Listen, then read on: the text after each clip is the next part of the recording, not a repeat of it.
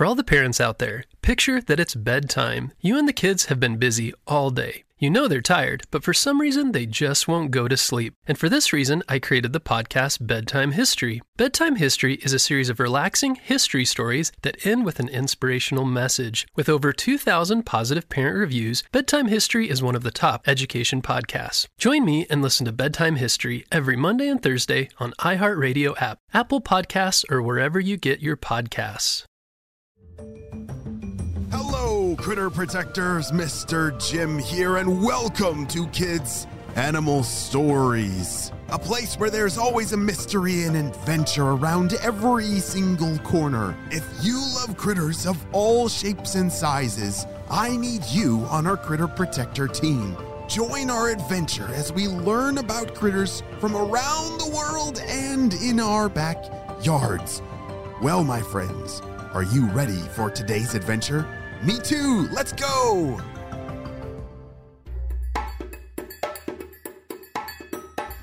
On the last episode, we saw that our friend Oliver the Peacock Bass had just something terrible happen to him. He, he thought he was gonna eat um, a minnow, but it ended up being something that was pulling him out of the water. Oh, he's. I think he's really regretting e- trying to eat that delicious looking minnow. Let's see what happens next. Oh, Brodacious Bro, somebody help me! Oliver tried to yell out as fast as he could. He hoped that Jill, the bluegill, would hear him and come to his rescue. She was a very, very fast swimmer. Oliver didn't understand what was happening.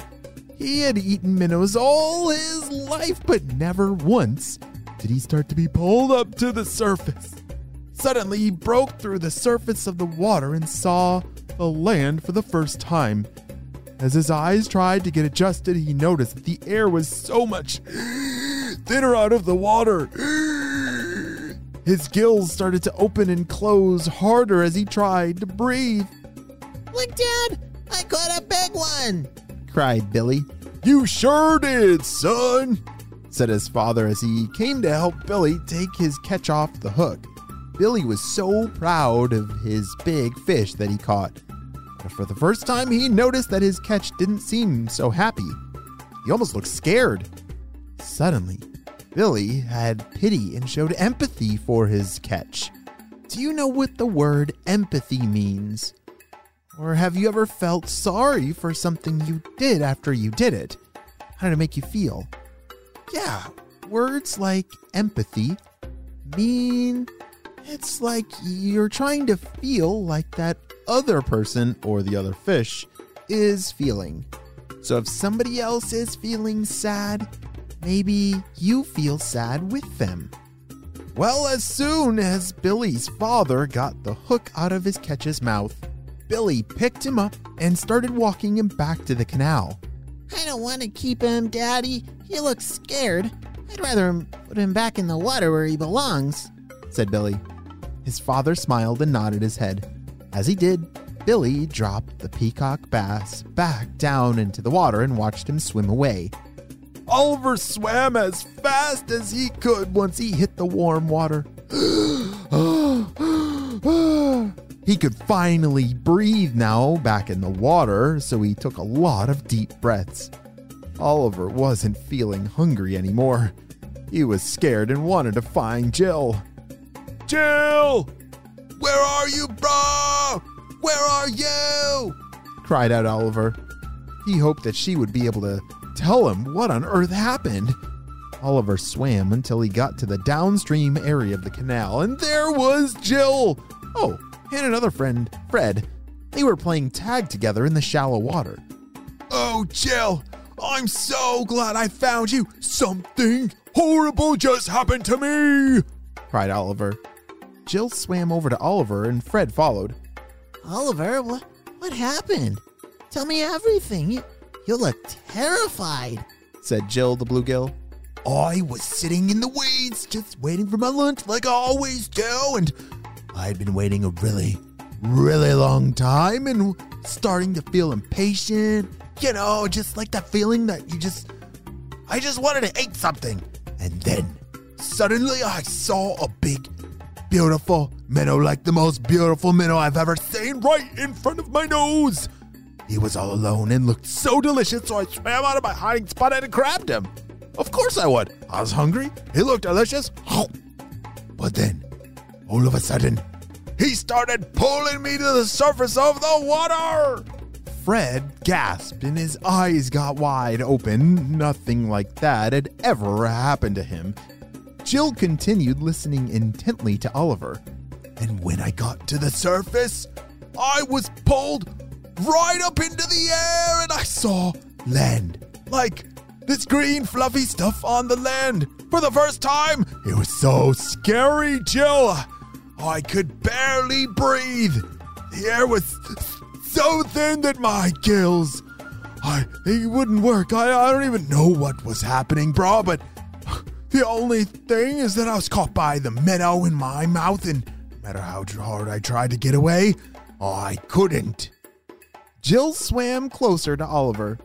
She had been caught several times herself and knew exactly how Oliver was feeling. It was really scary when you get caught for the first time.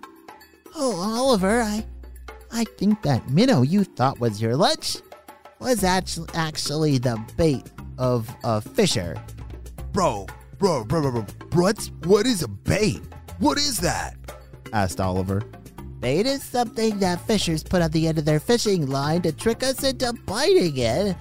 Then we get caught on their line and they bring us up to the surface and past the water.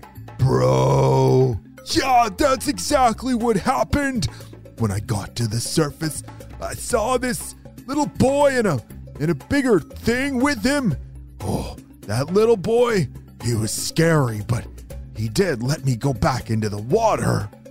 Wow, you are very lucky, Oliver. Not all fishers let their catch go back into the water, said Jill the bluegill. So, like, what should I do, Jill? I don't want that to ever happen again, brah, said Oliver. From now on, when you're looking for a meal, don't ever bite into a fish that you see it is, is all by itself. A single fish could be bait.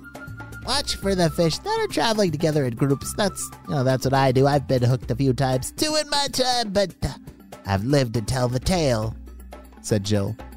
Oliver listened to everything Jill had to say and decided to stay downstream with her friend and Fred for the rest of the day. He had learned a lesson today that he would always remember to make sure to be careful when looking for his meals. Wow, that was an amazing adventure, and I'm glad that Oliver learned a very important lesson to not eat the lonely fish. we'll see you on the next adventure. We'll be right back after a brief word from our sponsors.